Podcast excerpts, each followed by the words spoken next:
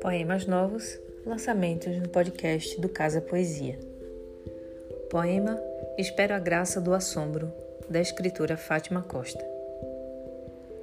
Quando vejo cavalos condenados ao círculo, cavalgando sem mover os cascos, sorrindo, eles não piscam sob mil lâmpadas roxas e azuis, o som desafinado em loop. Até que me distraio com a cadeira mais alta da roda gigante, seu balanço terrível.